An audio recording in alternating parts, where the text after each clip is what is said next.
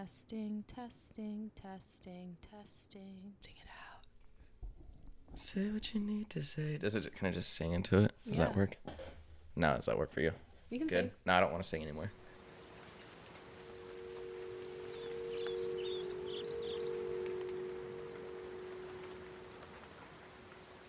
Hello, everyone. Welcome back to This Human Thing, a podcast on the human experience. It's Kat back at it, episode 14. Let's go.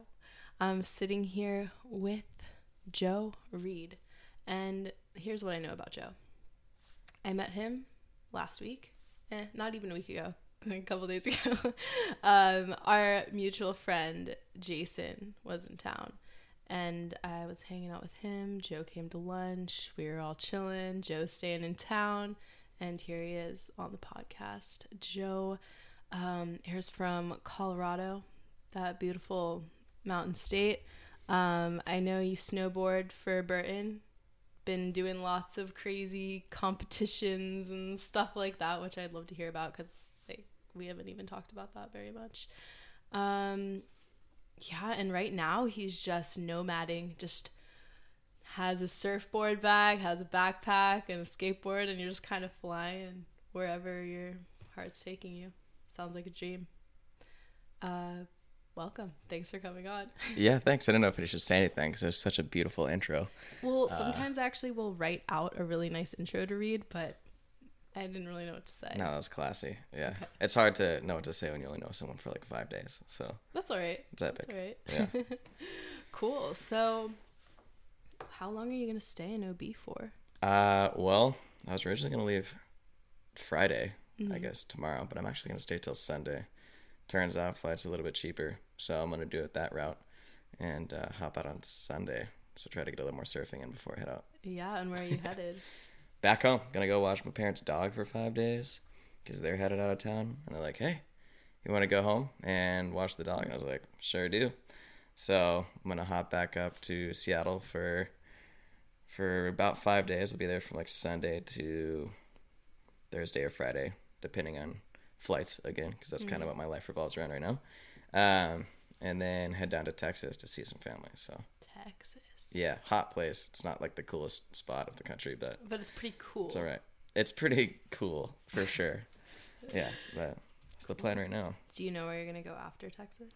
Arizona. Yeah, my best friend's birthday. Where in Arizona? Phoenix. It's also extremely hot there and real flat. So you know, And after that, I don't know. Yeah, Do I mean, have- most of it's pretty much a mystery. But do you have any prospects?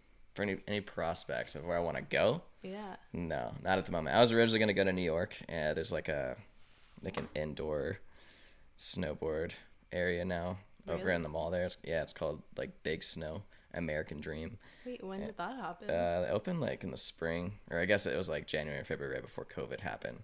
Way. And uh, yeah, it's super epic. It's really small, but I've always wanted to do something like that. So I was originally gonna go there, but the people I was gonna go with might fall through. So we're kind of just I floating mean, until we figure it out. go anyway. I could just go anyway. I gotta go back and pack a bag. So if that's the case, Oh, right. I gotta fly back to Seattle no matter what. Right. So I know that like the first place that had something like that was Dubai, right? Yeah, Dubai and a lot of European little countries have them, like a ton of them. Oh. Uh, Beijing has a pretty big one. So, I mean, they're all over the place, but they haven't really but not in the U.S. America. really, Yeah, because they were thinking of building one in Northern Virginia, where I'm from. yeah, it'd be way better than the uh, the Snowflex. It's way better than Snowflex. So, Snowflex is this hill that they put a carpet on, and uh, you can ride down it. Yeah. That's the first time I ever snowboarded. Was not even on snow. yeah, it's pretty crazy. It's like uh it's like if you took a, a hairbrush and put a bunch of them together. and then made it And wet. Yeah. There's like little like misters that spray off. Yep. I could show you a pretty bad picture from my day after Snowflex. My roommate Eliza took a video of me of me just like moving my legs and giving her all the angles and it was just like one huge bruise. Nice. It was so bad. That's awesome. well, because I didn't know how to snowboard, so I was literally just like woo, Just and I just jumped down. Yeah, I like borrowed my friend uh, Maddie's snowboard, and I was like, okay, Nice. At least you didn't go. tear yourself up. Sometimes it can get like some pretty bad like burns. Yeah, well, I it. had like pants and a sweatshirt on, so there wasn't really anything to burn. That's good. But there was this one girl, so there was like this jump that was closed. Like they had it like they had like stuff in front of it so you couldn't go off of it. And some girl, I think she like might have been on skis, but she went down and she like smacked into the side of the jump, which like it's a jump made out of like wood. Yeah. And like she was just like bleeding everywhere. It was really bad. Dang. Nice and graphic, but it's love it. I know. Yeah. It was like her head. They had to like go stretcher her out of there. You It got was- to be wearing helmets out there. it was pretty- I know, but it like got like on her it. forehead. Nice. So Yeah. Yeah.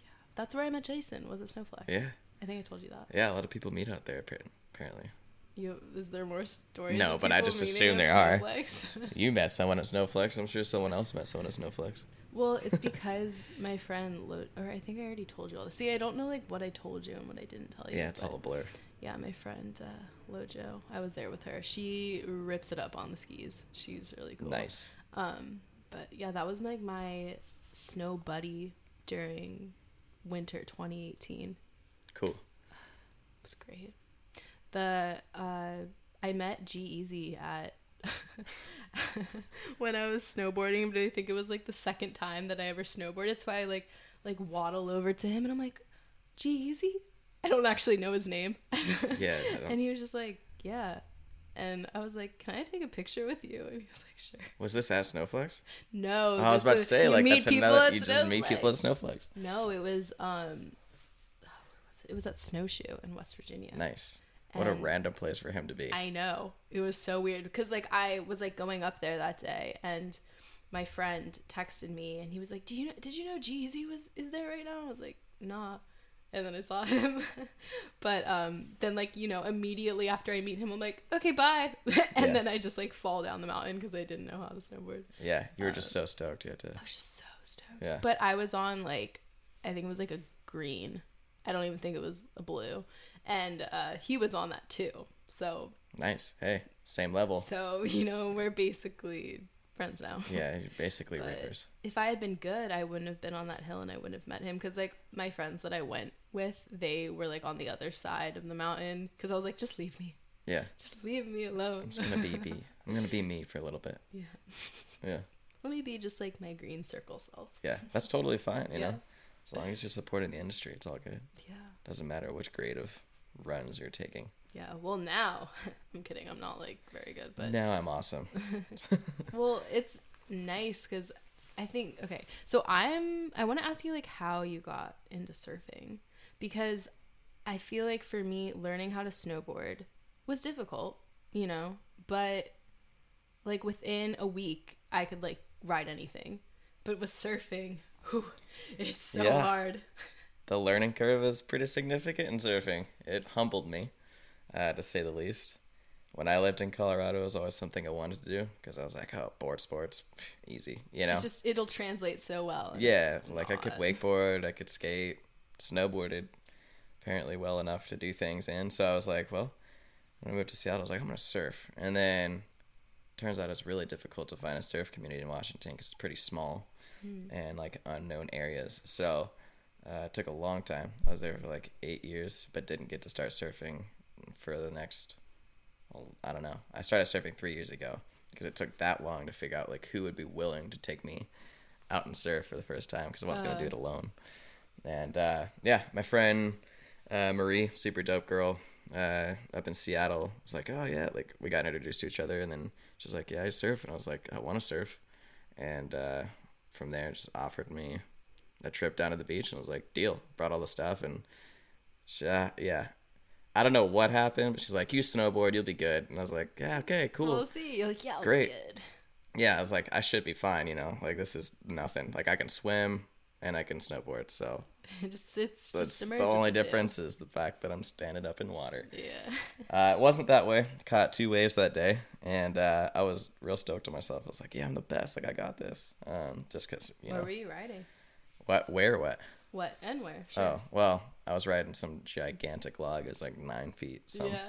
long in the whitewater at uh, Westport, and uh, Westport is a gnarly beach break. It's just like so washed out and gross, and the jetty is insane, and every rip current is on you the whole time. So uh, it's definitely a battle, but and it's cold water because we were in Washington, so Yeah. it was fun. Uh, but from that point, I got hooked, and I was like, man, it's something I want to try to be good at. And uh, the opportunity to go to Costa Rica with Marie's family presented itself. I was like, yeah, let's go to Costa Rica. And I was like, still kind of confident in surfing. I was like, I can do it because I only surfed like two days before that. Oh, so the, you like went on this trip like Early. right when you started. Yeah, I mean, it was like that, like maybe two months later, and, I, and since that point, I was only able to surf like a little bit before then. Yeah. So I was like still in my baby stage of like longboarding and being like, yeah, I can catch anything because on a longboard you can catch anything. Yeah, because the If you're on the inside. there. Yeah, so you like jump into it. You like you can stand on the ground and then jump on your board, then stand up, and you're like, ah, I caught waves. So uh, we go down to Costa Rica, and I was like, I don't want a longboard. Like being a snowboard, I want to be on short shortboards. They make more sense to me. I can do more turns, like cutbacks. Yeah, like I want to be like one of those cool dudes that you see on like WSL going crazy, which is the World Surf League. And she was like, you should probably learn on a longboard and like try to get good at one before you go into shortboarding. I was like, no, like when we go to Costa Rica, it's shortboards or nothing. Like, all right. So we get down there, get on a shortboard. First day, get wrecked, just wrecked. And then like the next day, got wrecked. We were out there for ten days. The swell was like dropping, which is probably a good thing for me because I would have really gotten wrecked if it was too big. Um, but yeah, the learning curve was crazy. Like that was when I really realized like everything moves in the water. Like you like snowboarding, you have your jump, you have your rails, and they stay in the same area, so your timing is the same every time. Like your speed is the only variable, but once you figure that out, you're good for the day. Whereas surfing, it's like the swell moves and the wind and like you know like peaks break in different areas, so you have all Gravity's different. Like, yeah, it's just it blew my mind. So I was just like taking dumps. Like I was just like just back to back falling, and I was like, man. And like Costa Rica was a really cool experience because I was like, first off, you're out of your element. You're in a different country, so you're like, ah, like I don't want to like hurt myself, but at the same time, like I'm trying to get good at this sport. Yeah. Was there a Um, lot of reef there? No reef. It was all Oh. cobblestone, which was really nice. Okay. Uh, but there are like alligators or crocodiles or whatever they have down there, so that's pretty fun. In the ocean? Yeah, they come out of the river mouths. It's kind of sketch. I Um, didn't know that they like would be in salt water. Yeah, they, apparently they like it. So we didn't see any, thank goodness, because that would have sucked. You know, try to avoid those guys. But uh, yeah, so I was just trying to get it, and people were so good around me, and I was just getting wrecked. And um, but I re- I realized like in that trip, I was like, man, it's like one of the most peaceful things is to like get past the break of the wave, and like sit there, and you can look out into the ocean or you know to the other side of the mountain, like wherever you are, you kind of have like different views and once you get to that point, like everyone's calm and you're just kind of sitting there, like waiting for your waves to come in. And it's like the most peaceful thing. And that's when I was like, I like this sport a lot. Like this sport is sick. Um, so that's what got me into it. Is like those two trips, like Westport, and was, that was like the intro. And she's like, "Yeah, you're good. Like you can do it. Whatever." And then next trip, beat me up, and I was like, "Man, it's hard, but it's rewarding. Like every, it's just a feeling you cannot get anywhere else." Um, yeah. So now I'm wildly addicted and I've been surfing 18 days straight uh, yeah. on my little trip. But yeah, I've been surfing for three years. Uh, hopefully, have gotten a lot better. In my head, I feel a lot better. You know, oh, dude, I'm but sure. uh, yeah, it's well, fun. if you're gonna like lug a surfboard across the country with you, like or two, Yeah. Don't Yeah. you have two? I have two surfboards with me right now. Yeah, just threw them in a bag. The the boards I have are like super indestructible, so Mhm. really easy to slide into a board bag and just trust Delta Airlines with their not like with my break them. yeah, and you're like, all right, like you got my bags. They show up. Hopefully, they're not broken, kind of thing. But Yeah. uh, yeah, just traveling with them. It's kind of funny. So, you've been surfing for three years. How long have you been snowboarding? Yeah. Right out the womb. Uh, yeah. Well, no. so I'm originally from not Colorado. Oh. Yeah. I don't tell people very many people where I'm going or where I'm from, but uh, Okay, but we can just let the whole world know. yeah, I'm yeah. What up, world? Uh, this whole world out here, but I'm originally from Texas. Okay. and I was there till I was seven. So when I moved, when I moved to Colorado, I was like, I want to be a professional snowboarder. I want to like, I want to snowboard. You know?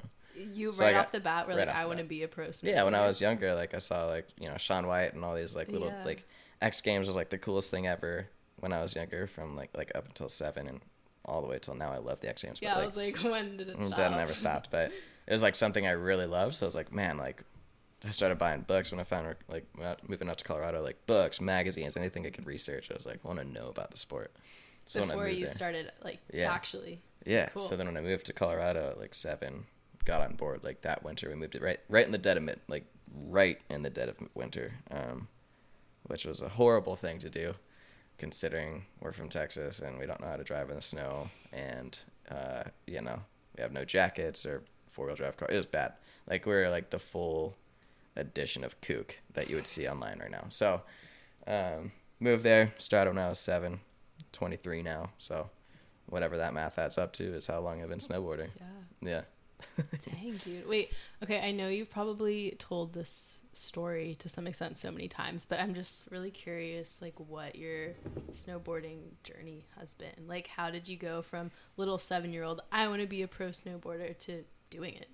Yeah. Uh, I mean, my career's been interesting with snowboarding. It's definitely been an interesting path. Uh, when I was really young, seven, got really into contests like when I was really young. So uh, basically hopped in, like, I, again, like this confidence thing. I was like, almost like with the serving thing. I'm like, yeah, like let's do contests, you know? So like I got to the point where I could like, got into this like program for like freestyle snowboarding when I was eight. And it was like that same winter that I moved there. So started doing that, and I like outgrew it. They're like, yeah, they need he needs someone else, and like whatever. And I was like, okay. so okay. you were just like off the bat Pushing just good. I was just pushing it. Like Yeah. I did like my first backflip that winter, like the first winter I moved there, just because I was so like, when you first like learned, you were like backflip. yeah, I need to do something to like do something, you know. Yeah. So yeah, it's just because I loved it so much that I just kept pushing myself, pushing Yeah. myself, and then um, yeah, like had a, a really ended up like finding a really good coach through just a little contest, and my goggles were all messed up, like they're really foggy and bad. I got picked up by this little uh, like snowboard shop. It's called Bubba's Boards out in Durango. So they're like helping me out with what they can, and like got my first th- snowboards through them and all that kind of stuff That's um, which I still have, which is really cool. But yeah, I ended up training with this coach, and then basically just started going on tour with him when I was like eight or nine years old. Wow. Like, yeah, very abnormal path of an elementary school kid. Um, but yeah, just started touring, did a bunch of contests around the country, all around Colorado. We'd go train in Breckenridge and like drive like five hours to go train for the weekend, and then come back so I could go to school, and then I'd snowboard at night and. Um, yeah, it was kind of crazy. So I did that all the way through 15 when I left Colorado. But that was like right when my career was picking up. So I was getting into like bigger contests, starting to do like rev tours and uh, Gatorade free flows and all the like Burton uh, U.S. Open qualifiers and that kind of stuff are like big at the time, like big pieces of the industry to like move into the next things like Yeah. X Games, Dew Tour, Olympic qualifiers, all that kind of stuff is in line with what I was doing. So yeah, I don't know. I just put my head down and worked with this coach every day, basically, and uh, lived in hotels and condos, and yeah, just floated from a really young age. and was doing like not really doing school very well, considering I was never there. Well, like But, how how would you even be able to? I think that's like one second. I'm gonna I'm gonna like move the camera a little bit, but like how would you even be able to do school throughout that? I never understand that Yeah. with people who are like I don't know in any industry, like in the movie industry or in any like sports or anything. I just don't get that. Yeah. Well, uh, not easy. Would say from experience, it's not the easiest thing I've done. But uh, elementary school, who cares? You don't really get grades. It's not Just that learn how to deal. read. Yeah, you just learn how to read and like do some addition. Uh, so that wasn't that big of a deal. When I got into middle school, it was a little more of a deal, but it wasn't that big of a deal. And then, yeah, I was never a good student. Like I was never good with classes or passing things. I just hated homework and everything about it because I wanted to go snowboarding. But like the contrast of like sitting in a classroom to like doing like Yeah. a quadruple backflip is Yeah. very stark. So Yeah, it's very different. But uh, yeah, so middle school was really like when it started to pick up for me. So I basically was going to class and then I'd go snowboard and I wouldn't do my homework because I'd be snowboarding. yeah. And then I'd go back to class and then be mad at me. And a lot of people told me I'd never make it. And you get the whole thing of like, ah, like, I get it because you're you know, a teacher and that's kind of, you, you want people to like do their classwork and Yeah. not focus as much on these small passions that kids have. But um, yeah, I just kept going with mine. And then when I got into high school, ended up in this uh, college-based prep school deal in Colorado for a year in freshman year, and they were crazy supportive. So before that, I had no support from school. They were like, "Yeah, you, like you got to They're figure something out." Like, your little dream. That's so yeah, funny. it's you're like, adorable. everyone wants to be a pro snowboarder, or everyone wants to do X, Y, Z. But Mm-hmm. just go to school, get your degree, and be done, kind of thing. But like you going on tour and like you being in the Olympic qualifiers and like those other contests that you were talking about, like did none of that speak to them as oh like he's actually he's actually really good? or did Uh, they know about I mean, that stuff? yeah, they I knew they knew about it because I'd send them pictures and whatever. But yeah, you know, again, they care about school. that's true. Um, so I didn't really, really didn't get support until I was in freshman year when I started doing like my bigger contests. And uh, this college prep school was so dope. They were like, "Yeah, you go do whatever you want. We'll make sure you get caught up either before or after you come back." So I'd be gone for a week or two or two weeks at like Rev tours. So the process goes: you have, you know, U.S. Open or no, you don't. Have, you have USASA. yeah, I don't know, and Yeah. definitely whoever's listening probably doesn't It's- know the whole process. Yeah, so But you have the USASA, which is United States Snowboard Association, or something like that. I don't know, but it's all the small contests you do as a kid. So Okay. slope style, half pipe, boardercross, all that kind of stuff. And then you go to nationals if you qualify. And I fought really hard to get into nationals. It's like pretty political in some of those places, so you you have to like really make your way. what does Um, that mean? people like their dad would be running USASA, right? and his Oh, so kids or his friends someone. would go. Yeah, it was just crazy. So you really have to prove like your tricks are better or your run was better by doing like really doing well because Mm. you couldn't just get away with doing something bigger than everybody else. So, um, yeah, so you have USASA, and then from there you go to nationals, you compete in nationals, and then you can get get in invites to like uh, Gatorade Free Flow or uh, the Burton qualifiers or pro ams, that kind of stuff. And then you have the Rev Tour, and the Rev Tour is a qualifier into the big qualifier for the U.S. Open, or, or not for the Olympics. So you have Uh, Rev Tour, Grand Prix, Olympics, uh, and with the Grand Prix and stuff, you have like X Games and Dew Tour that are also big credentials in that. But I stayed in that Rev Tour realm forever because it is hard to get out of, and there are a lot of competitive dudes. But um, and so what is Rev? like? Are you touring? Are you going Revolution Tour, yeah. Okay. So normally I would stop in like Mammoth, Lakes, California. You'd go to uh, Copper, go to Seven Springs, Pennsylvania, which is always a rough place to go because you're out there for two weeks and it's just an iceberg and it sucks. You know, there's like a bowling alley and a, and a roller rink, and like how many times can you do the roller rink after contests? I've never been to Seven Springs, but a lot of people I went to school with like Yeah. lived there half the year. It's so. super fun until you're there for too long, Mm. and you can't get out, and you're a kid, and you're like, I need to do something. yeah. Um, but yeah, so I kind of followed that process through school, and yeah, high school freshman year, they were like, "Oh, like do whatever you want." And I was like, "This is amazing." So I really started to take off, and then I moved to Washington, and that totally threw a wrench in my my snowboard world. Um, so I had to kind of readjust and like figure out how to be back in Colorado to train, but also compete and all that kind of stuff. And schools out there are mad not supportive because it's something they've never heard of. So, you know, is you're there in this not a lot of snowboarding in Washington? snowboarding is like one of the OGs. So you have a, a ton of like original snowboarders, like people that are legends, and co- like companies are all built there. You know, you have like Mervin Manufacturing and K two and all these companies that come out of there. But then why aren't they supportive? it's the cities, right? So you have Oh, like okay. because you're not, you know, Durango, my small town, you're five minutes away from the mountain. Mm-hmm. Yeah. In Seattle, you're an hour and forty to two hours out. Okay. So, yeah, there might be some snowboard industry there, but it's not the same as living in Colorado where everybody is on a path to be something in snowboarding. You know, make some money or get get into super park or whatever it is. They just all it's just not the same. So, big challenge. Ended up traveling a ton when I was there. So then I really started to fail school because I was like, man, like I can't do this at all.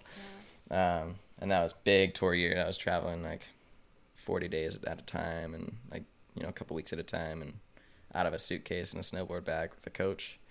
And uh, yeah, but ended up, because of the lack of support, ended up in online school, um, which probably should have done earlier because I would have been better at it, I think, earlier, opposed to trying to switch over and do it. But yeah, did online school until I finished out and just snowboarded the whole time.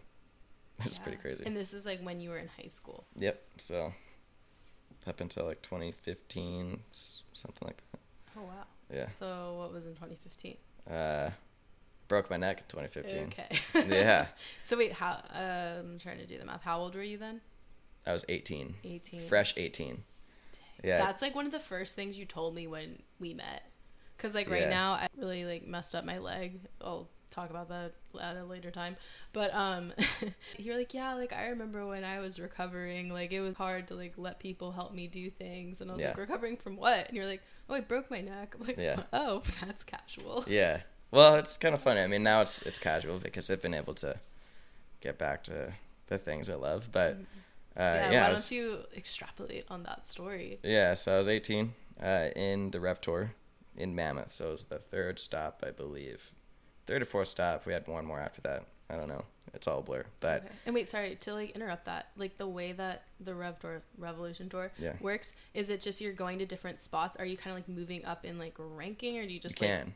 Okay? Yeah, so it depends on how well you do. Your placement is everything. So if you Okay. land a really good run in Pennsylvania, Mhm. that's really good, and that goes towards your, you know, World Snowboard Tour or your FIS ranking, so you can get into Grand Prix, which puts you in the Olympics. Okay, So gotcha. you're like in all that kind of stuff. Um, but basically, you're doing the tour to build as many points as possible. Mm. So by the end of the year, you get qualified into the next round, which is the Grand Prix. Or in the middle of that year, if you just win two contests, you get put into Grand Prix, Oh.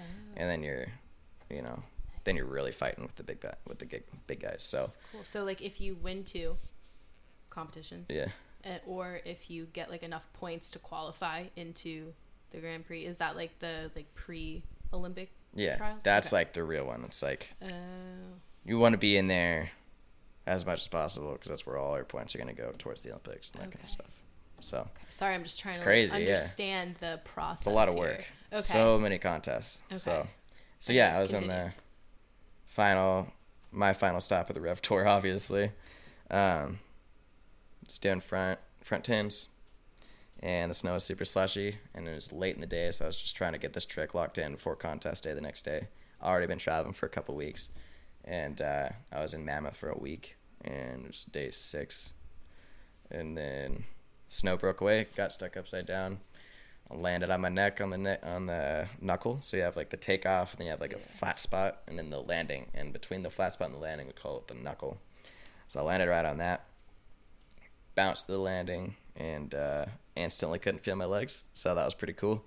I thought, Pretty cool. yeah, it was like a pretty odd experience. But I thought because you don't really think about it in the time that you do these weird injuries is I was like, oh, I just broke my knee or like broke my leg or something because my legs hurt, right? Mm.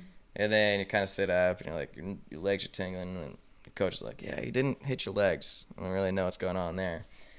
Get ski patrol down. They come and check me out. They're like, oh, we don't really know. They're just kind of feeling around, which is probably not a good thing to do. Yeah, don't those bones are so small. Super fragile. So yeah, that was ex- an exciting experience. And um, the ski patrol lady was like, yeah, do you want us to take you down in a toboggan or or what? And I was like, I'm 18 and kind of dumb, and I wanted to compete the next day. Was Yeah. no, I think it's just whiplash. So I like signed this little piece of paper saying it's not the ski mountain's fault anymore. Got up, snowboarded down with my coach, snowboarded down from breaking my neck and back. Um, and then like, what does that feel like? Like, I've also never broken a bone Yeah. somehow. So I don't even know what a broken bone feels like. I do not know what a broken Well, it broken hurts. neck. Yeah, uh, it's a hard thing to explain because it really is.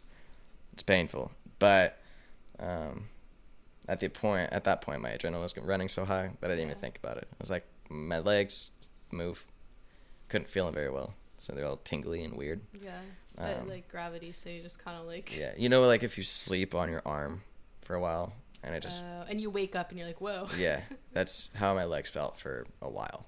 How did you like? Okay, when I fall asleep in my on my arm and I can't feel it, when I wake up, I'm literally it's just like a Floppy. noodle. Yeah, So it's not the it's- circulation on my legs. The Yeah, circulation is still like running, but it's your like the- nervous system.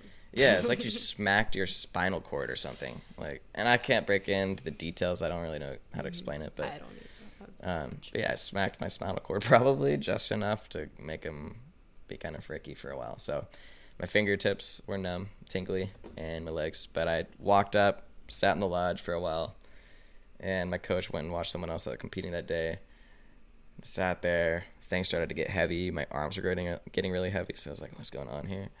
And then I called my dad. I was like, "Hey, like, I really hurt myself. I think I'm gonna go sleep it off, but I wanted you to be aware. You need to go to the hospital."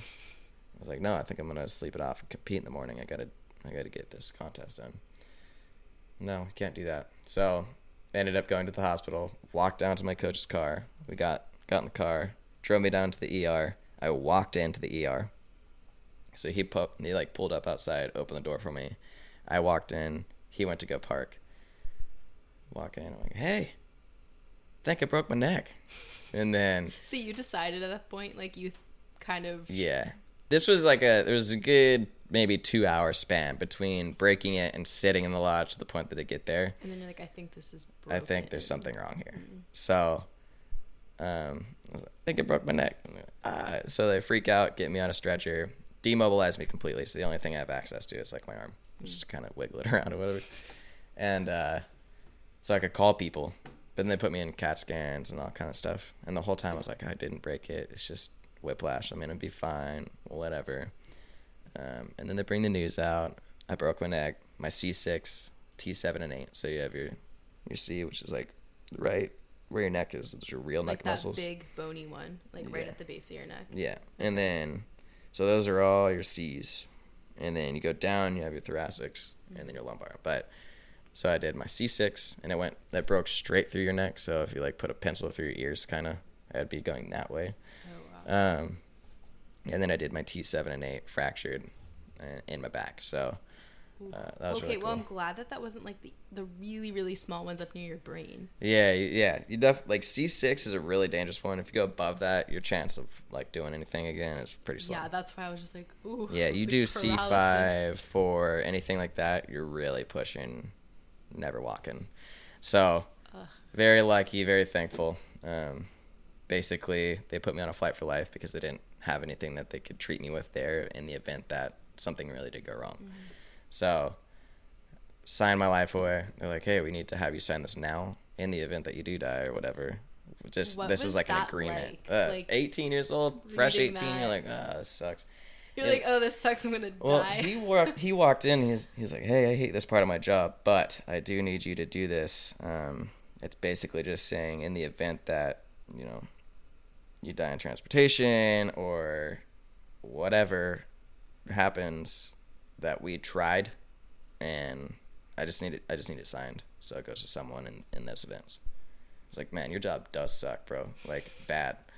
So put me on the flight for life flight to Reno. I was in Reno. They laid me down in an operation room. Still demobilized. I have an amazing picture of me love to see outside of my plane. I had a. Was my first private flight. Send that to me. Yeah, it's epic. It's my first private flight. Um, obviously, because you're in a flight for life. It's the only one I've ever been in privately. You know, so hopped in, put me in sideways, flew out, and uh, it was like the most painful flight of my life. They jacked me up on drugs. I saw a giraffe in my in my plane, so that's my spirit animal. Oh, so you got like a full on hallucination. Oh yeah, I was on tour, man. It was crazy. Like, and but there was also this thing that was in the back of my head, and it was a, like a little pinpoint thing, and it holds your head in place Okay. on the flight. So if you get hit turbulence, it doesn't wiggle around too much. Oh, that's so crazy. So painful. I like, need it, need something fixed, but I couldn't talk because my neck brace was so high. Um, so that was really fun, You and ended a up. full on giraffe. What is what kind of dude. drugs were you I don't on? know, but I'm also I have a very low tolerance for that kind of stuff. Yeah. So it got me sent. And uh, yeah, so I saw giraffe, and that's my spirit animal, even though I'm a towering five four for anyone that's listening. But uh, yeah, so did that. Landed in Reno. I was in Reno, laid in operation room for hours while they were deciding to, like if they were going to do a bone fusion. So they're going to take something and fix my C6 with it. Yeah, you know, and that would that would have changed everything. I would never have been able to do what I do now. So because would they have to um, take it from like your leg? something I don't know where they take it. They take it depending on like your bone growth or whatever to do something. Again, medical stuff I don't know, but I know I would have Why would that have? because it can like affect the way it grows back, so it's never the same. Oh, Yeah, it's not. You don't get like this loose neck deal. But I uh, hate loose neck. yeah, loose neck's the worst. But yeah, so I lay there. They decided to not operate, and then they put me into a regular room in Reno, and I was there all night. My mom flew down the next morning, and I had an aunt and uncle drive out from Sacramento uh, to see me. But I wiggled my legs all night long because I was so scared that I was going to lose them. If I fell asleep, I was convinced that I'd wake up without legs. So I turned on like Cartoon Network or something, and just alone all night, and just watching Cartoon Network and wiggling my legs. When stop wiggling, you don't get to walk anymore. You don't, you know, and you don't really know. You have no idea. Like, so you just kind of you get this thing in your head of like, "Huh, I got to do this so I don't. Also, like maybe that kept you a little sane. You know. Yeah, Like didn't get freaked out. So yeah, it's crazy. And then the next day, uh, I was stable enough to leave. So I, they put me in a real, really jacked me up in a neck brace. Like I was tall. And it's the tallest I've ever been, and uh, probably five five, and uh, ended up walking out of the hospital. So they offered me like a wheelchair out so I could get to the car easy or anything like that, and I refused it. And it was a nice long walk to my my mom's rental car, and then from there we had to drive to Sacramento. So a couple hour drive, super painful, uh, but it was not as safe to fly out of Reno as it would be Sacramento because we needed a bigger plane. So I flew there, stayed at my uncle's house, got really sick that night. It was horrible, and then Like how like the drugs were just yeah. I Oh, got really sick off like whatever they gave me, and uh, and then ended up flying out. I was in recovery for three months with a neck brace on, so I didn't really go to school or anything. Um, and then full month or full six was I couldn't do anything active at all for six months, which was cool. So I'm very active. So so super cool. yeah, walking was awesome, and Uh, so you could yeah like walk and like stretch. yeah, that's kind of about it. Stretch what you can, but you know, speed bumps are scary and all this kind of stuff. So you to be really careful. So So you were just kind of waiting for your neck to fuse back together. yeah, and I was cool. You know, we could go to dinners or do life. I just couldn't do anything active, Yeah. and that's a big. thing That's such a big life. part of life as someone Yeah. who's like snowboards pro. Like Yeah, so did that whole thing. Uh, it's cool. And then nine months after the injury, I was back on my snowboard. Went up to Whistler and took my first couple turns, and then a couple days later, flew to Colorado to get back on the grind. And uh, I only had a couple weird panic attacks, which is good. uh, but yeah, I got back in it. Tried to get back into contests, but the way it works is the points move so quickly. So if you miss contests, you really miss the ball. Um, so at that point, I was like, okay, I kind of need to reevaluate. I went, you know, went to nationals and that kind of stuff, and it just people were good, and so I kind of shifted my gear towards marketing and like photo shoots, filming, all that kind of stuff to kind of subside my contest career. I did a little bit for like two years more, and at that point, I was like, okay, I think it's time to hang that one up and do more love snowboarding. So I'm just so curious, like, as to what your mindset was throughout this entire process, because that's a lot of like just having to accept. Because like that little seven year old you, I'm gonna be a pro snowboarder. I'm gonna go to the Olympics. I'm gonna go to X Games. Like Yeah. you know, and those dreams were literally coming true until Yeah. that accident, and then you're like, okay, now I just cannot move. yeah, and then you're like okay now i'm gonna go in a different direction i'm just like Yeah. wondering like uh, i was curious Yeah, it's interesting. I mean, you know, who knows if I would have ever made it to the Olympics? Who knows if I would ever made it to the X Games? But I do know that the route I was on was getting me closer than I was when I got hurt. Right. So I was on this path. I was very focused in my contest career. Like, I'm gonna make it. I'm gonna figure this out. I'm gonna get into some big contests and, you know, become one of like the super pros. Um, so kind of watching that dissipate and kind of fall apart was very difficult for me. But the biggest thing, and, and you know, you get this really big heartbreak, and it was like every night I'd go to bed like super bummed.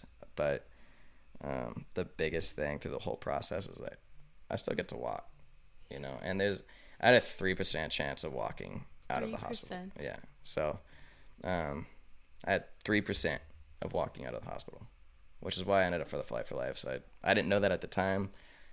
um, they told my mom that news. They didn't tell me, which is probably a good thing. But yeah, so really that whole time I was just stoked to be having the opportunity to get back into it to some extent. And I can still compete. I can still do some of the stuff I did, but I got to work a lot harder to get there. Um, so I don't know. The mindset was trippy. It was just a big ride of learning to not just love the idea of being a professional snowboarder and all that kind of stuff and making big money and traveling the world and whatever and being that cool dude that made it in snowboarding, but um, really making me appreciate snowboarding.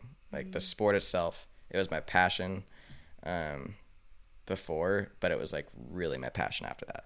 Like yeah. really my passion. So uh, I love that sport, and I will do anything to continue to keep that thing riding because it is it's just the best thing ever. So I'm blessed. Um, I've been able to do some cool stuff like big photo shoots like Super Park and um, like through the help of some people and yeah, just ended up in some cool photo shoots and that kind of stuff, which is honestly way more exciting. You don't have to you don't deal with all the craziness of a contest. So you just show up and and look fucking cool. yeah. Just go hard and throw down and land on your feet. Yeah. Jeez, dude.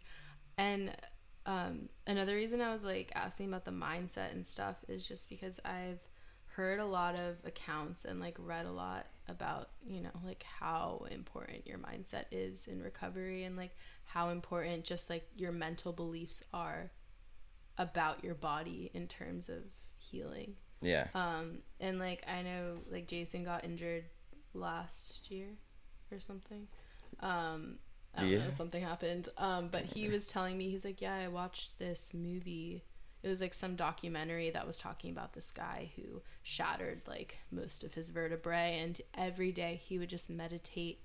And he was a doctor, so he knew how to like do the surgery. Yeah. And every day he would meditate and imagine like every tiny intricate little step of the surgery. And if he like got distracted or messed something up, he would start Restart again. Yeah. And his back healed completely. And yeah. this guy's uh, a Dr. Joe Dispenza. Nice. So it's a, good name, Joe is. Yeah, Joe. Yeah. That's pretty good. Um, yeah, he has a couple books that are really cool. Nice. But geez, that is just that's quite a tale. Yeah, it's crazy. It was cool. You know, I would never ever want to do it again. Yeah. But I would never take that experience back because it is um, it changed my perspective on everything as far as what I get to do today. You know, like to the point of like getting teared up because I love it so much. So. Yeah uh, mindset was cool. I don't know. Um, I'm Christian, so that makes it that helps me a little bit, and like just like praying, be like, oh man, like God help me through this. You know, like I can't do this alone. Yeah. That kind of injury is not something you can do alone, which is why I brought up like, oh, uh, it's okay to let people help you because it really is. You know, and I, like before that I was so stubborn. Um, but when you can't do normal life things, you gotta accept help. Yeah. You know, whether it's cleaning off your bandages or whatever, or switching your neck brace while you hold your neck in place so you can flip them or whatever. But uh, the mindset was basically just like I did some like breathing stuff to like that my uncle helped me through and kind of breathing in and just like breathing through every part that was injured. So mm-hmm. your breath is actually going through your bones and all that kind of stuff and like believing in the healing of that. But uh, biggest like thing was just to pray about it. Like I, I just believed that you know God would kind of put me back right where I'm supposed to be, and just trusting His process in that, and kind of seeing where that journey would take me is kind of what kept me sane. Um, That's the only thing that you can have, you know, because like yeah. everything is so so uncertain. Yeah. And if you try to like, this is something that I've talked about a lot, like on this show, is like whenever you try to tell life that it's wrong or tell God that He's wrong or yeah. whatever it is, like you're never gonna win yeah. that battle. Like yeah. the only thing you can do is like accept and believe that everything happens for a reason. Totally. And all of the really awful things that you're going through are for a reason and it's yeah gonna put yeah. you in an even better place totally and i totally believe in that because like yeah i don't know what would have happened to me further down the line if this didn't happen like it was a big lesson of stop and listen yeah. and it was a big lesson of like trusting right? So, um, yeah, I totally believe in that. Like, you don't have control over it. So to be able to pray for that and be like, God, like, show me something good today or something I can look forward to or whatever, I need that. Or like a small win would be amazing. So, and uh, yeah, there's been some really cool stuff that's come out of it. And yeah, I don't know. If the mindset was related just to pray. It's all you can kind of do in that situation because you're kind of it's completely out of your hands. The only thing you can do is keep your neck brace on. So Just don't take that guy off. yeah, that's pretty much all you have control of. So yeah, I don't know. Uh, a lot of breathing, a lot of sitting, a lot of snowboard videos. So yeah, Damn, I bet. Um, yeah, that was like because before you came on the podcast, you were asking, you're like, oh, like what's it about? And I'm like, it's really just about your human experience, like Yeah. what, like, because you know, like we don't really know why we're here. Yeah. We don't really know what we're doing. We don't really know what life is. What you know. yeah, Um, so yeah, like the only thing we really do have is like faith in something, Totally. or all we really have is like connecting to other people, or like connecting to a higher power, just Yeah. like connecting to life around us, or like connecting to an incredible sport, like things that make us feel alive and. Just how you were saying, I don't really know what would have happened if I didn't have that injury. Like, yeah, maybe you would have gone to the pro, the Yeah. pros, and maybe you would have gotten super cocky and just been like a horrible that would person oh, have sucked. and yeah. like you would like look really cool you'd be like this famous famous guy but like you would have like kind of lost yourself in the process you know yeah, and so like i know for me whenever it seems like life is kind of against me or like bad things keep happening to me i'm just like damn this is keeping me so humble Yep. i was like i can never get a big ego with all this happening to me and like Gotta sometimes it sucks i'm like why are bad things happening to me but i'm like no it's like keeping me in my place like i would probably be an asshole if everything always went Yeah. well for me because I would have no empathy to other people. I would like probably see myself as like higher or better and Yeah. Like that's the one thing that causes anyone to like go through like real suffering is like that feeling of Yeah. like being separate from other people. I'm like, yeah, all right, I'll take the hard lessons any day if that means I'm in my place and my and like I'm kind of like quote unquote in control of my life, not my ego. yeah, So for sure. yeah. It's pretty crazy. It's pretty crazy. hmm But yeah, I don't know. I mean, I'm I'm thankful for the way that it went, and you know, I've had really great experiences through slowing down and not being on the contest scene, and you know, being a, a human with people opposed to just like A superstar. this action sports focused dude that was trying to Mm. make it. You know, Mm. so And like who's you still made it.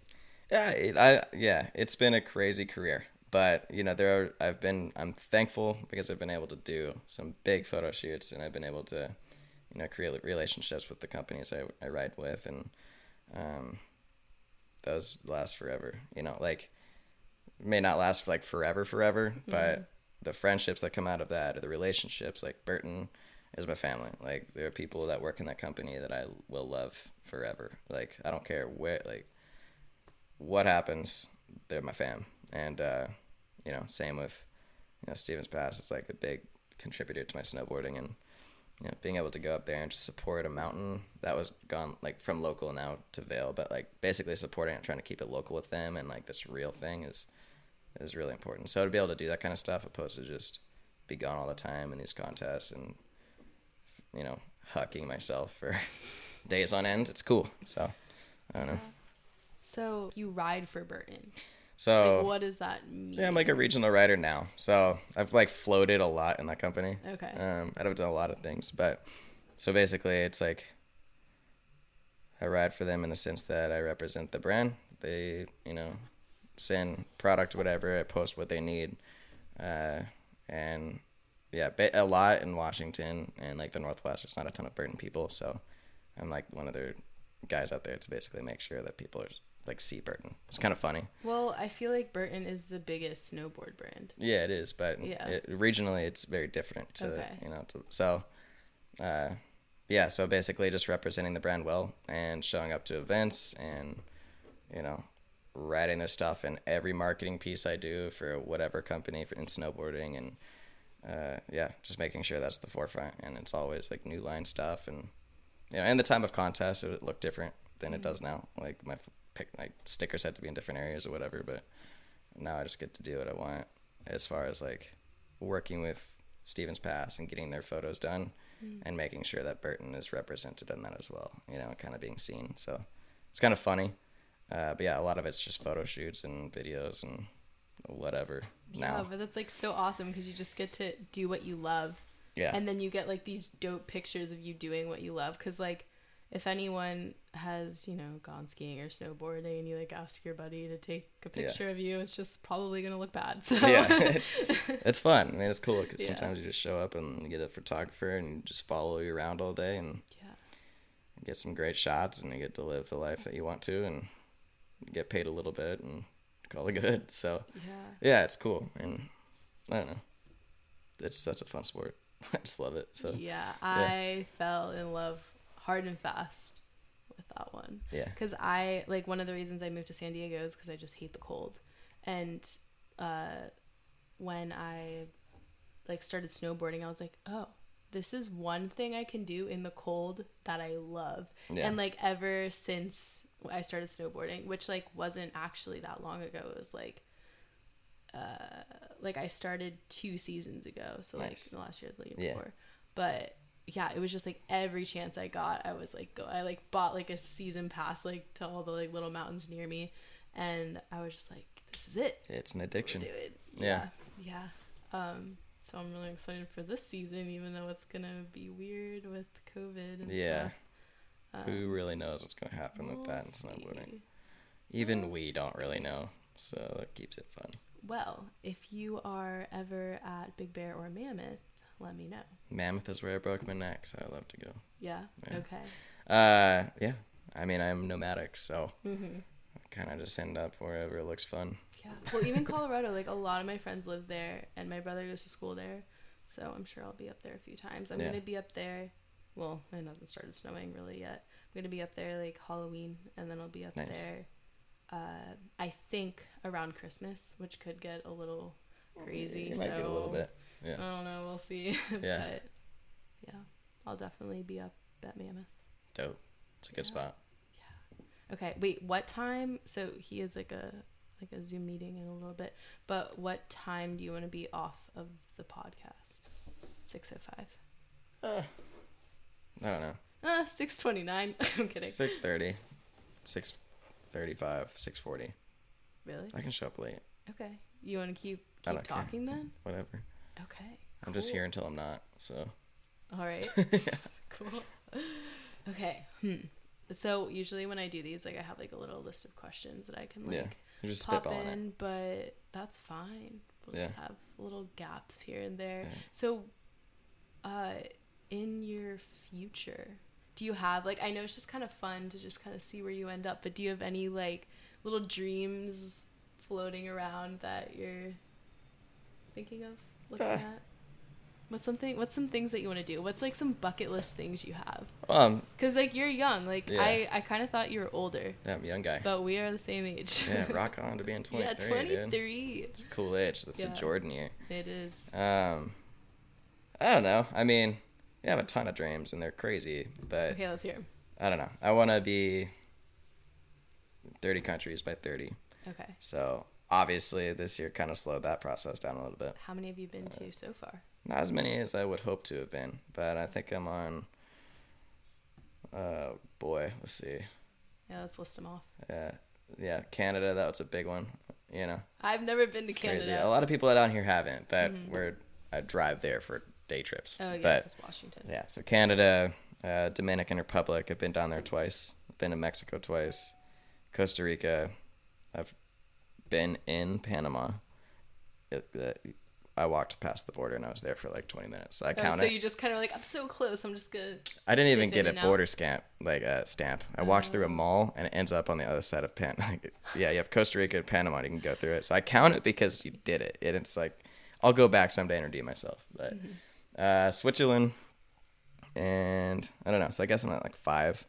I had a lot to go, but that's Yeah, I a don't big have that dream. many. Yeah, that's okay. Like, But there's like I want to see the world, Yeah. and there's so much to see. Like that's like my big thing, and like maybe it sounds like cheesy because now everyone wants to be like a world traveler, but Yeah. like the Do it. world's just so cool. I just want to see it all. Yeah, I love it. I, traveling is one of the coolest things ever because you do meet so many different people. Mm-hmm. Every place I've been has been such a different experience. I've been to you know Dominican Republic twice to like small villages, and both times I've been able to develop relationship with these with these guys, and like you know, eh, but it's just so cool. And then you go to Costa Rica, and the people down there are so different, and you're like, man, someday I'll see those guys again. You create relationships with them. Yeah.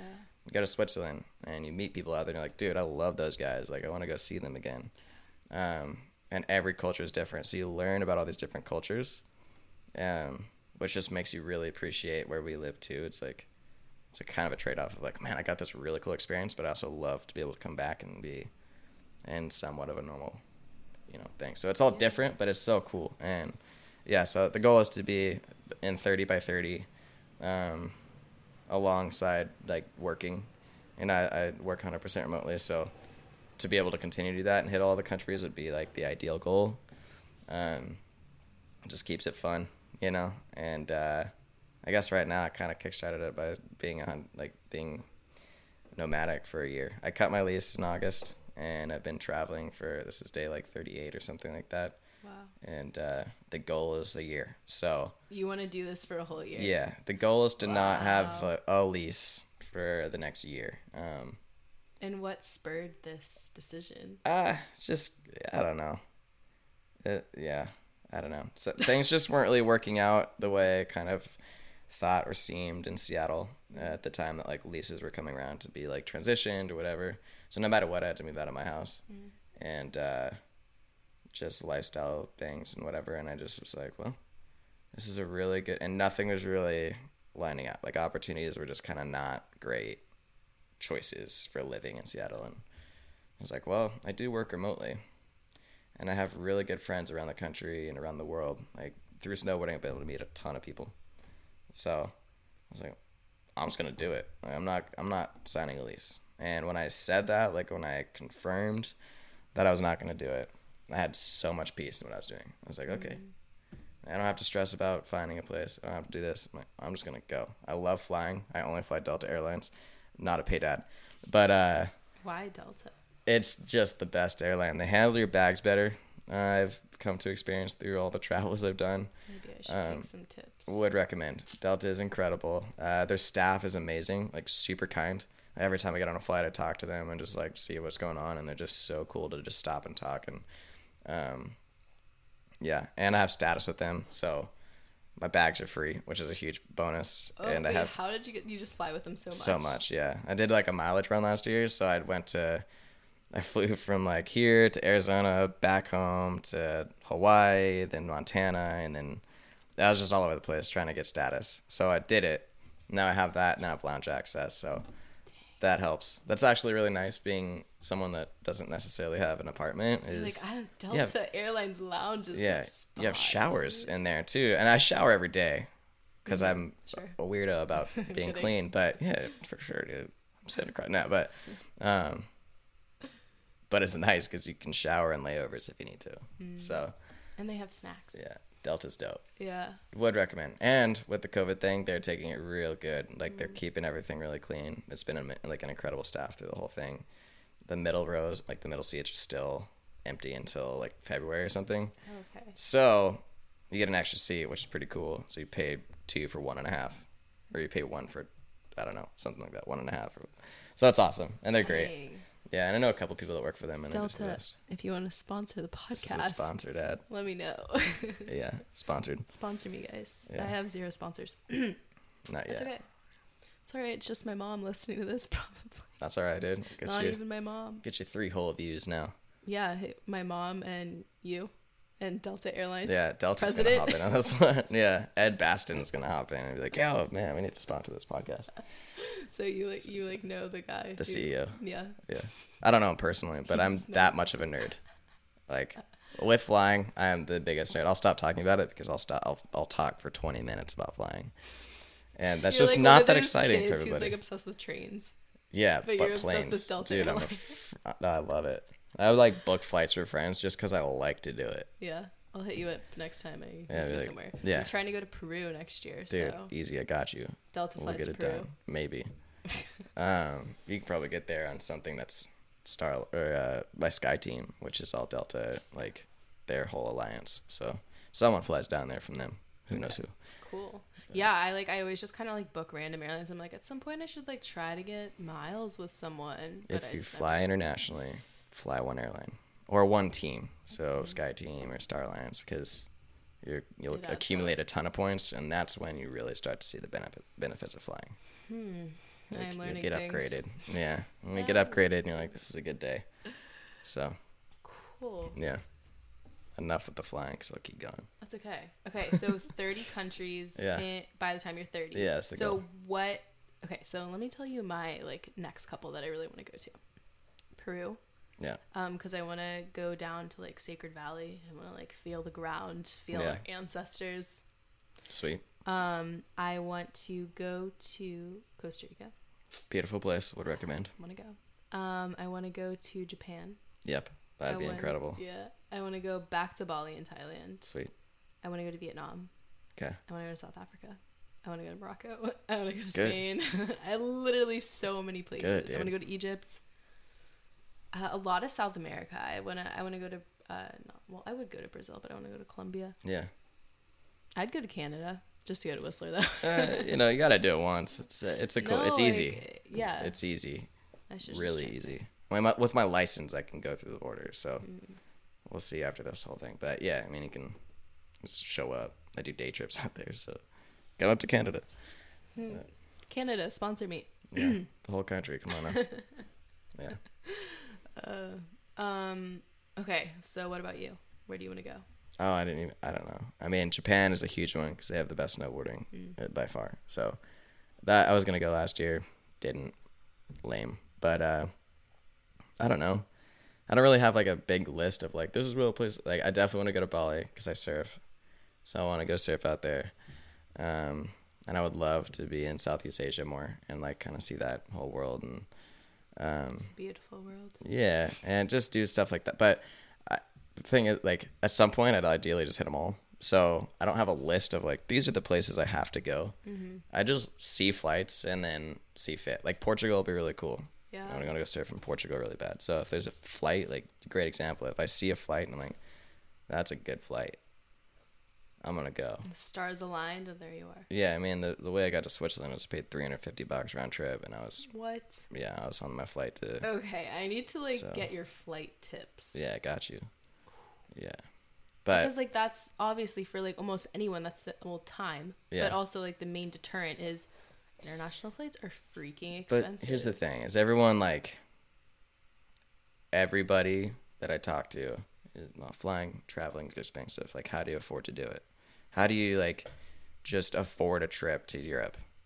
Well, you stop buying so many T-shirts, or you know, you have a two hundred dollar pair of shoes on. and you only need a like, hundred bucks more to fly to Switzerland, Joe Reed. So that's like the big thing is everyone's it's it's The so lifestyle. materialistic, right? So it's really easy for people. Like I have one pair of shoes when I travel because why would I need more than one? Mm-hmm. Uh, You know, I invested a hundred dollars into a pair of shoes. They're gonna last me until whenever.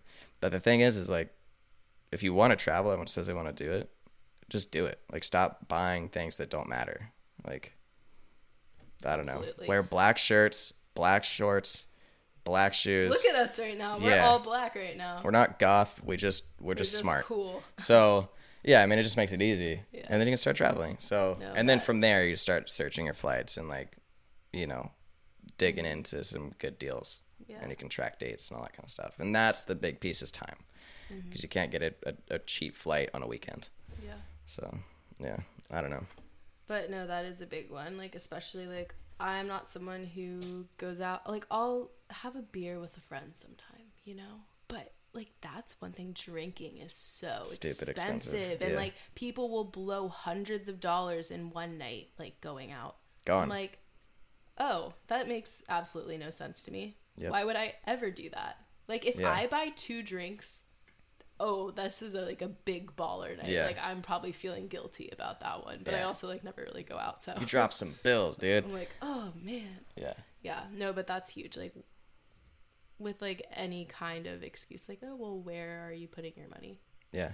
It's all perspective. Because people like, oh my god, like you went to travel, like, and I haven't done like a ton of traveling. Yeah. But still, people are like, oh, you're like always like somewhere, and I'm like, Yeah, because I don't have that many clothes, and I. I mean, I still like buy things. That's fine. And Yeah, definitely buy things and treat yourself. But like I'm saying like I don't go out to eat all the time, like all Yeah. that stuff. Like when But we, it's the same- Yeah, yeah. like the most that I went out to eat was when I was hanging out with you and Jason. I'm like, oh my god, I've bought like three meals out. I'm going crazy. I do eat out a lot because I don't live anywhere. well, yeah, like that. Yeah. That's your rent, dude. Yeah. You know, I saved a thousand dollars on rent every month, so I'm just kind of I'll pay for lunch. but uh, yeah, I mean it's all perspective. I've talked to people that are, they spend three hundred dollars at the bar one night, and then the next day they're like, "How do you travel so much? You must be made of money." And I'm like, "No, I just did not, not. spend three hundred dollars at the bar last night. the money you used on the bar, I used on a flight."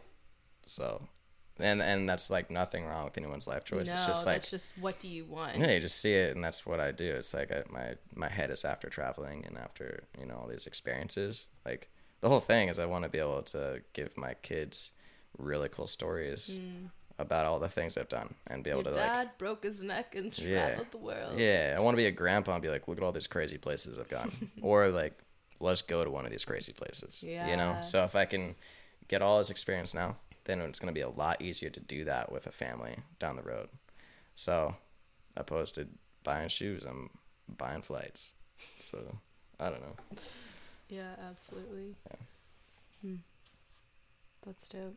What other things are on your bucket list? Uh, I don't know. I mean, but, again, it's just very open. I I, want to skydive. Like, I want to. I really want to skydive. I'm such an adrenaline, cert, Me like too. big time. So I do want to skydive. Um, I couldn't for a long time because of my neck and like the jolt. So I want to get my certification in it. Like in a perfect world, I dive enough that I can just go do it with friends. Has Yeah, there you go. But so that's kind of the that's a big one. Um, the thirty for thirty is that that's that's definitely the biggest. Uh, have a family someday. I don't know. That's long term. Definitely not anytime soon.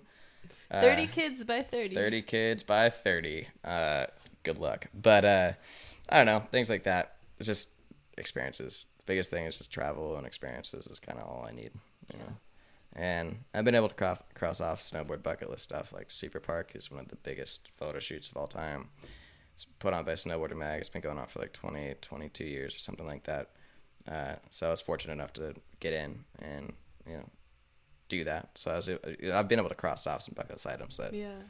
you know, already. So I don't know. There's no bucket list. It's just like, Things you want to do. I like. I don't Yeah, have do like an actual bucket list either. yeah, So like I'd have to like think of it. I do want to fly a million miles. Mm. So that's a lot. It's gonna be a lot of work. How many do you have so far? Not a million. Okay, well, how many? I don't know. I've probably been on like a lot of flights, like hundreds and hundreds of flights, but I have no Mm-hmm. idea what the mileage is. I think right now I have like 109,000 for X amount of time, but yeah. So you kind of do some math and it's going to take a long time. So it'll be like when I'm older and have kids Yeah. by the time I hit a million, Yeah. but it'd be so cool. I'll make you a plaque. Yeah. I will. Mark my words. If you, Yeah. if you like, I don't know, what are we gonna have like telepathic, like messaging at that point? No, I'll shoot you a MySpace message for sure. okay. Yeah. I never had a MySpace. Neither did I, but we'll make them Okay. so we can get this plaque figured out. Okay. Okay. Mark my words. I'll write it in blood. I'll make you a plaque when you have a million miles. Deal, dude. All right. Deal. Sweet. Yeah, I'll carry around with me everywhere. I'm gonna make it really big then. Huge. Yeah. Ten Uh, pounds. yeah. What do you think? Okay. By the time you have a million miles, how old do you think you'll be? Uh, older than I am now. Okay. So, say you're like I don't know. 60. That's in uh like 40ish years. Hopefully, it doesn't take me 40 years to hit a million miles because it's it'd be so much flying to do by the time you're, you're like, man, I gotta go on another one. I don't know. I want to do it early enough because you get benefits from hitting a million miles on on airlines. So it's like you get into a crazy status and like You get like your own room on the plane. Yeah, well, you can still do that like, now, sauna. but like, you know, they drive you to your flight, like, and like, it's just stupid. Some of the things that show up with like a Million Mile Club is just so cool. And how cool would it be to like show up to the airline and everybody know your name? Like, you pop, That's the million mile. yeah, you like book a ticket and you automatically get upgraded to first class, which sometimes happens, but at a million, you're like you always get first class. So you like scan your ticket and they're like, oh my god, and then they're like, hey. It's you, and you're like, yeah, I did it. You know, You're like, like, I did it. I'm in the millies, like I spent a lot of money on these flights. So I don't know. It's just kind of a weird goal, but it'd be kind of fun. No, that is pretty cool. Yeah. Okay, but okay, say it is 40 years later. What, what do you think the Earth's gonna be like then? Think of how much Still like technology has changed in like the past like 30. Yeah, I know. Hopefully, they don't cut my miles. Just kidding. Still need them. As long as they don't like teleport, I should still be good. So well, do you think like yeah. teleportation will be a thing and then you get miles that way? I don't know. like I'd be Delta lame. To, you get like two miles or something dumb for like a No, it still counts. or like uh Delta like particle points or something. You know, because you like get blasted into particles and show up somewhere else. Do you think like, you like lose some they- sometimes? That would probably, probably be a big, a big it'd be kind of a big risk, is like losing a finger by teleportation, or or just like a couple cells. or like, you, you like- wouldn't even notice. you pull up and you're bald or something. Like, Dang it! You know, like I don't know. I'd rather just fly. oh my god, I hope that happens. No, I don't. I hope I don't lose a finger or end up bald. I have good hair. No, I don't want to lose it. No, I just hope that like that's a thing and like that's like a big uh lawsuit issue with the airlines that turn into like teleportation Dude. places. Like all the airports are gonna turn into like just like these little doors that you walk through. Yeah, and you just blast out the other side. It's yeah, I don't know. I don't know. Hopefully, it's not anytime soon because I like flying. I don't know if I'd like teleportation. I- The experience of flying is really cool. Again, Well, we're all on the like what the if flying you thing. got like a little like but- simulation? Like you could choose no, your so. ride. I want to fly. Like I want to be on a plane for 16 hours. They would have like retro things for you to do. Yeah. When you're an old man, you're like, "Ah, I miss flying. Yeah, like, like- we got you. Yeah, I don't know. I want to be able to like fly first class to Australia and at Mm. like the longest flights possible and just enjoy it. You know, I it's okay. feel impartial to flying. Yeah, it's fine. Like I just, I just get love it. I just get uncomfortable. Hmm. I can't. Okay. I can't sleep on Uh, planes. yeah, that'll do it. I sleep best on planes. Straight up. I do not. I'm But I like like I love being in the airport. Like I love just like walking around the airport, and I like getting onto the Yeah. plane. And then once I'm there and all settled in, I'm like, okay, now I'm here for eight hours. like now what? yeah, totally. yeah, I get it. but otherwise, I love it. Good. Um, what else? Like my bucket list. I, don't know. Again, like it's just all trying to do it all. Trying to have the best experience as possible.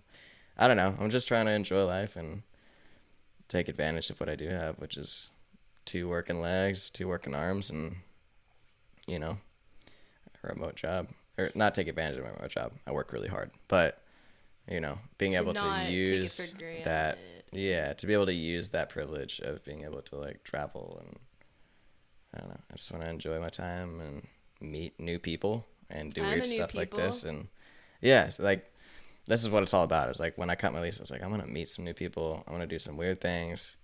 You know, there's gonna be situations I'm not really sure about, but that's all part of a cool experience. You know, No, like and. I've had a couple. I just I need to I do need to get really good at writing them down because I've been traveling for a while and it's I'm already like I don't even know what happened on day 3 Mm-hmm. you know so I do need to write stuff down because I want to like remember some of these That's things so hard because I I do journal and I do write, yeah but mostly I'm like not writing about like what I'm doing. Like Yeah, it's, it's not like a log of like what I did that day. I'm just like, oh, like I don't know, like probably just talking about like emotional stuff. yeah But I cried twice today my tears were like droplets of glitter I don't know Yeah. I'm not making fun of you no, it yeah. probably does sound like that. Um, yeah, no, but that I, that's why I just kind of like this. Like sounds cheesy, but I was explaining this to my friend the other day because, or actually on the other podcast, because we were talking about like Instagram and like Yeah. social media addiction and all that stuff, and I was like,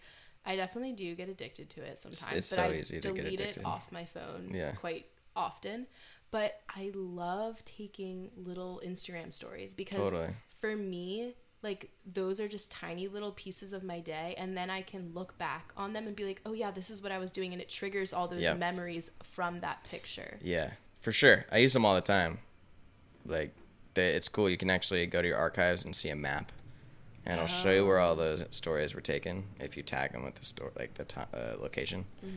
So it's kind of cool. You can actually hop in and be like, "Oh man, in Switzerland, I did. This is the night I had raclette, and I ate so much food my stomach was going to explode or you know whatever and it's just so you kind of yeah Yeah. So like that is one thing that I really like. Like the other day, like I took a picture of a snail because it just like I saw that, yeah. Wasn't that it was he was it glowing. was crazy was yeah that snail was on a different level I know he was like radioactive or something. yeah No, there's the sun was like pouring through him. Like, damn, dude, you look good. you got a nice looking snail yeah Yeah, so just like little things like that, like little like details of life, and you're like, oh my god, remember when you were 23 and you were hanging out with that snail that morning? Yeah. It, just like Just I love you that. and the snail Yeah, yeah because it's so easy to forget stuff like that. But then also like the weirdest stuff will trigger that memory and unlock like yeah the most specific details of like whatever. yeah Whatever kind of back you up a little bit Yeah. another story comes out of it hmm for sure. So we'll wrap it up in a sec, but let me leave you with this question.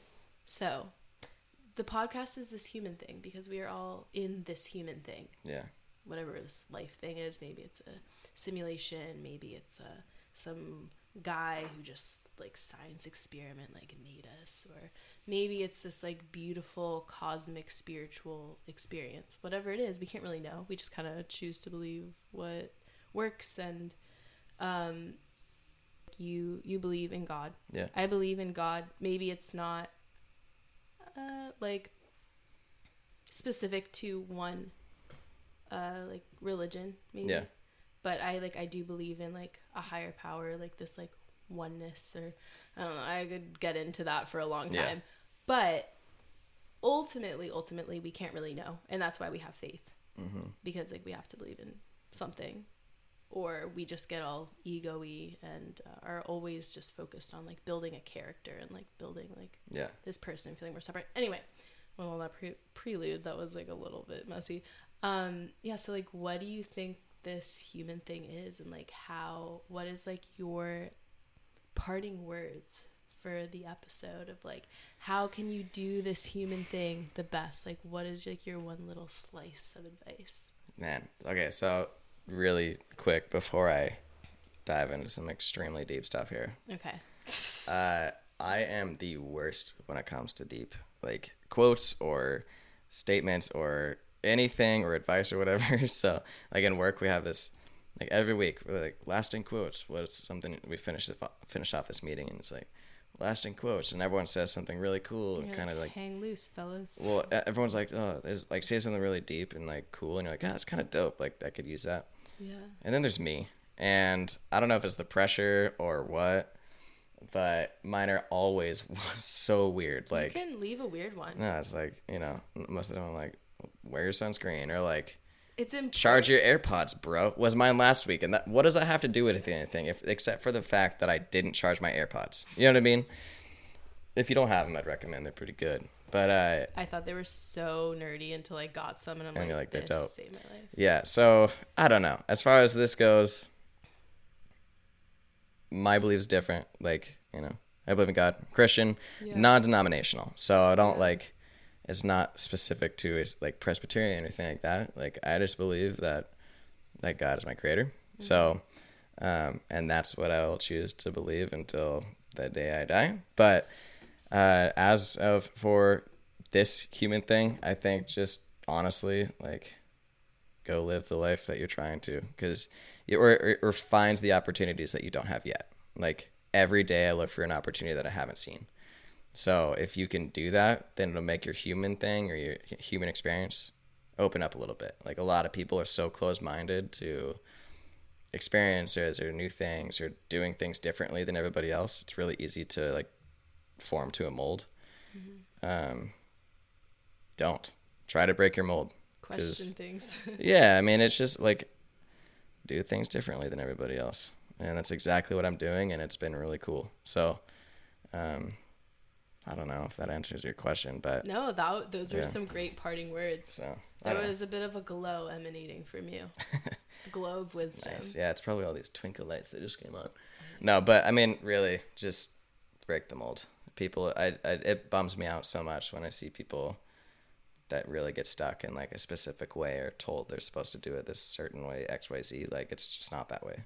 Everyone's path is different, whether you have a degree or you don't, or you you know your parents tell you you can or can't do something, like break it, dude.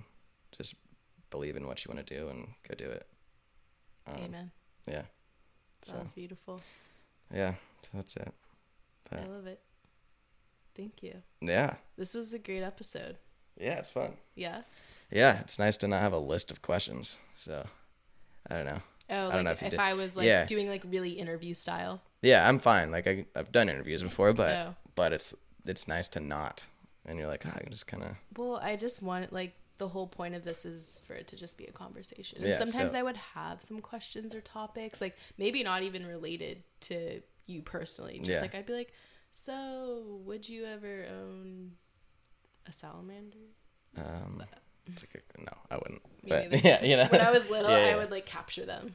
Nice. Um, but I don't do that anymore, guys. That's probably good. I'd be a little freaked out if there were a bunch of salamanders you in here. open my bedroom, you're like, oh, cat. Uh, um, yeah, I need to leave. not doing a podcast. Too late. Too Yeah. late. Yeah. Um, yeah, no, but uh, the reason I would have questions is just like if the conversation dies out, I can be like, oh, you know. But I really just want it to be a conversation. Like I just want, you know, you to have a little, a little outlet. Just like this Yeah. is this is my story. This is, and like exactly what you were saying. Like everyone's path is different. Yeah. It's not necessarily right or wrong. I mean. You can just like be a shitty person, and Yeah, you can be, like- suck. you can be you can Yeah. be hurting other people and all of all of that but generally there's not a right or wrong path there's not a right or wrong way to live Totally.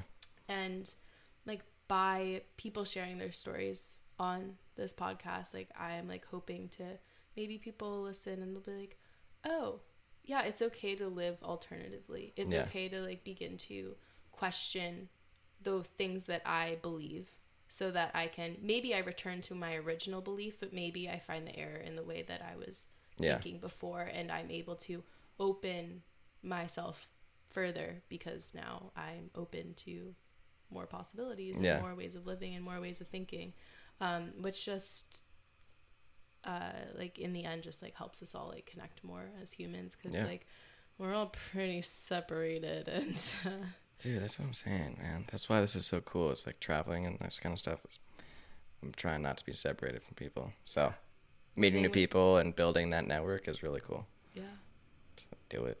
cool guys live life with hashtag no filter None of them. Filter's actually low key whack. So, yes so. Yeah. that's gonna that's actually your ending clip Yeah. filters a low-key whack yeah. Cool. Awesome, guys. Well, that's going to wrap up episode 14 of This Human Thing. Joe, thank you so much for coming on. This Yeah, was, thanks. This was just such a treat. That's fun. Yeah. Get a little experiment. Yeah, awesome. So I'm just going to end off with some some little closing statements. You guys can follow This Human Thing on Instagram, on Facebook, at This Human Thing. Are you making this a rap? Joe's like bopping his head around, like, okay, Yeah. Keep going. Do you think? I'm not No. gonna rap it. you want to you want to beatbox? I just like get into the flow of it. Okay. Yeah. And you can watch videos on YouTube. This one's being recorded right now. It got really dark while we were talking, so it's probably mad blurry now, but that's totally fine. I haven't been uploading the YouTube videos, but I will at some point. Mark my words. Uh, you can, if you want to support the show, I've got one Patreon subscriber. But if anyone else wants to hop on, you know, throw me three dollars. That'd be cool. Um, it's you don't need to. I'm not trying to pressure anyone. It's just an option. So, uh, what else? Joe, do you have any plugs? Where can people find Joe Reed? Uh, Where can they yeah. follow your journey? Yeah. Uh, at Joe Reed 07 on Instagram. Zero seven. Yeah, Why- zero seven. Uh, seven is my favorite number. Joe Reed was taken. It's this dude. I've been trying to buy his Instagram forever. It, it he won't respond. He has like no posts either, so it really bums me out. Uh, so Joe Reed seven was taken. So Joe Reed zero seven it was, and that has been my Instagram since the beginning. Cool. Yeah, you can just follow me there. I don't really post anywhere else. Okay. yeah, follow Yeah. his IG for some. I looked through it the other day. You got some really cool pictures of snow Thanks. Yeah, there's a lot of them in there. boards in snow Yeah. and people on the boards in the snow. Yeah, yeah. going fast, but you can't tell because it's a picture Because unless you watch a because video. it's still there are some videos in there. So yeah. You want to see a flip? You want to see a double flip? the- yeah, they're in there. A triple flip? Uh, not a triple anymore. No, Anymore? Make my you- nose bleed. Really? Yeah. Okay, no triples. But No we got triples. The doubles. All right. Yeah. Cool. Um, guys, we are. Joe's about to hop on a call. I don't. You want to hop on it here? Yeah, I'll figure it out. Well, either I'll, yeah. I'll be around. I can't go kinda too wanna, far. I kind of want to see your call. It's not like a business call. He's he's gonna be hanging with some kids. Yeah. So I kind of just want to see their little faces. Um, yeah. So we're gonna hang out here, guys. Whatever you're doing out there in your lives, you know, be compassionate with yourself. Pretty hard on ourselves, which is good sometimes. You don't want to be lazy, but uh, yeah. Spread a little love to yourself. Spread a little love to the people around you. Don't take it so seriously. Um, but do take it a little bit seriously. But whatever you're doing out there, keep doing your thing. Peace in, peace out. Bam. And we're gone.